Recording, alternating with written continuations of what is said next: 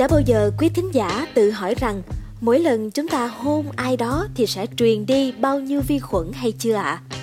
Và liệu rằng nụ hôn có thể là nguyên nhân gây lây nhiễm bệnh hay không? Mời quý thính giả hãy cùng tìm hiểu trong số podcast Báo Tuổi Trẻ ngày hôm nay nha. Theo các nghiên cứu khoa học thì có tới hơn 1 tỷ con vi khuẩn trong khoang miệng của mỗi người. Dù cho chúng ta có dùng loại dung dịch sát khuẩn mạnh nhất đi chăng nữa. Bởi thế nên là việc hôn nhau chính là hành động lan truyền vi khuẩn nhanh nhất. Theo một nghiên cứu được đăng trên tạp chí Microbiome, một nụ hôn kiểu Pháp kéo dài 10 giây có thể lây lan 80 triệu vi khuẩn giữa các miệng, đại diện cho 278 loại khác nhau.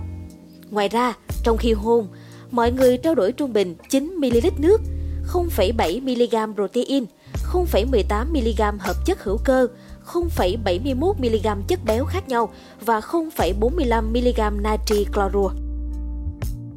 Viện Nghiên cứu Khoa học ứng dụng Hà Lan đã thực hiện thí nghiệm trên các cặp đôi, thu thập vi khuẩn trước và sau khi họ hôn nhau.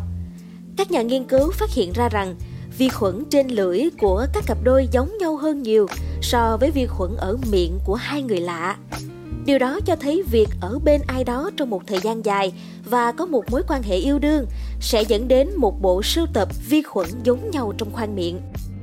Các nhà khoa học tuyên bố rằng việc chuyển giao vi khuẩn này mang tính có lợi đó nha.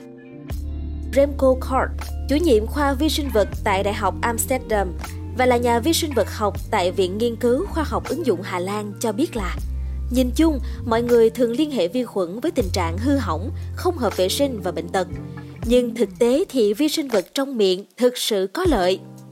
Vi khuẩn miệng tạo thành một lớp bảo vệ giúp chúng ta chống lại các vi sinh vật gây bệnh.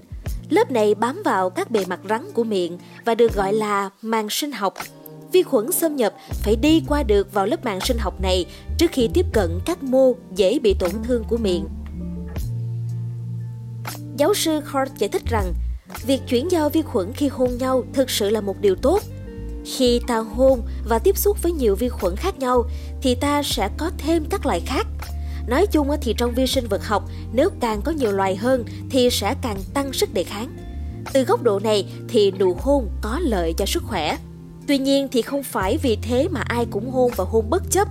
Không phải tất cả các vi khuẩn đều có lợi cho sức khỏe một số vi khuẩn có thể gây lây nhiễm bệnh thông qua hôn nhau như là giang mai, herpes miệng và viêm nướu.